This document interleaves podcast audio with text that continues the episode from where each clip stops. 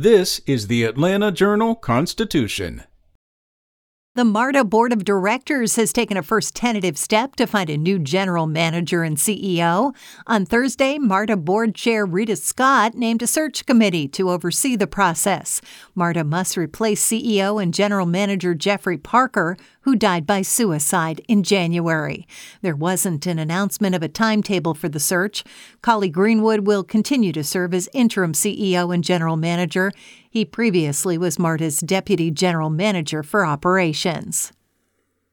The Georgia Senate on Thursday passed a nearly thirty billion dollars mid-year budget that includes raises and bonuses for about three hundred thousand state, university, and K through twelve employees. The Senate plan, which passed fifty-two to zero, also includes the one point six billion dollars in state income tax refunds that Governor Brian Kemp proposed earlier this year, because the government ran a surplus in fiscal twenty twenty-one.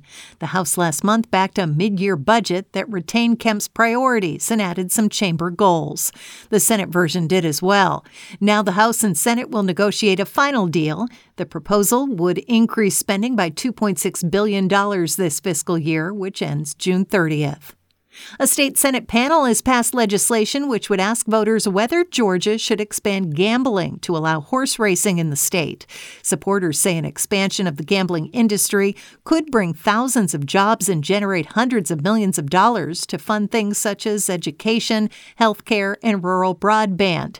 Conservative groups and religious organizations oppose expanding any form of gambling because they find it immoral and an addictive habit that breeds crime. The Senate regulated Industries Committee passed Senate Resolution one thirty-one on Wednesday to ask voters whether they support allowing horse racing, followed by the passage Thursday of Senate Bill two twelve, which would establish a Georgia Horse Racing Commission tasked with licensing and regulating up to five racetracks in the state. State Senator Lindsey Tippins, a Marietta Republican, was the only committee member to vote against both pieces of legislation. And Atlanta Public Schools consultants offered two ideas this week to address overcrowding concerns at Eastside campuses. The suggestions are part of the development of a facilities master plan that will guide decisions about how best to use school buildings over the next decade. Although A P S enrollment is predicted to increase by only a few hundred students over the next ten years, several schools in and around Midtown face capacity issues. To ease that problem, consultants from the Sizemore Group offered two scenarios to repurpose the former Inman Middle School in the Virginia Highland neighborhood. They advised opening a new kindergarten through fifth grade elementary school at the site, or moving third, fourth, and fifth graders from the nearby Springdale Park Elementary School into the building.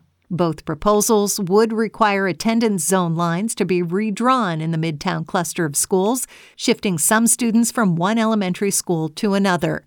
What to do with the Inman site has been a lingering question since middle school students moved out of the building in twenty twenty and into the recently renovated Howard Middle School. Students from Morningside Elementary School have occupied Inman while their building is under renovation and will remain there through next school year. The Inman site will be available for other uses beginning in fall twenty twenty-three. Spoken Layer.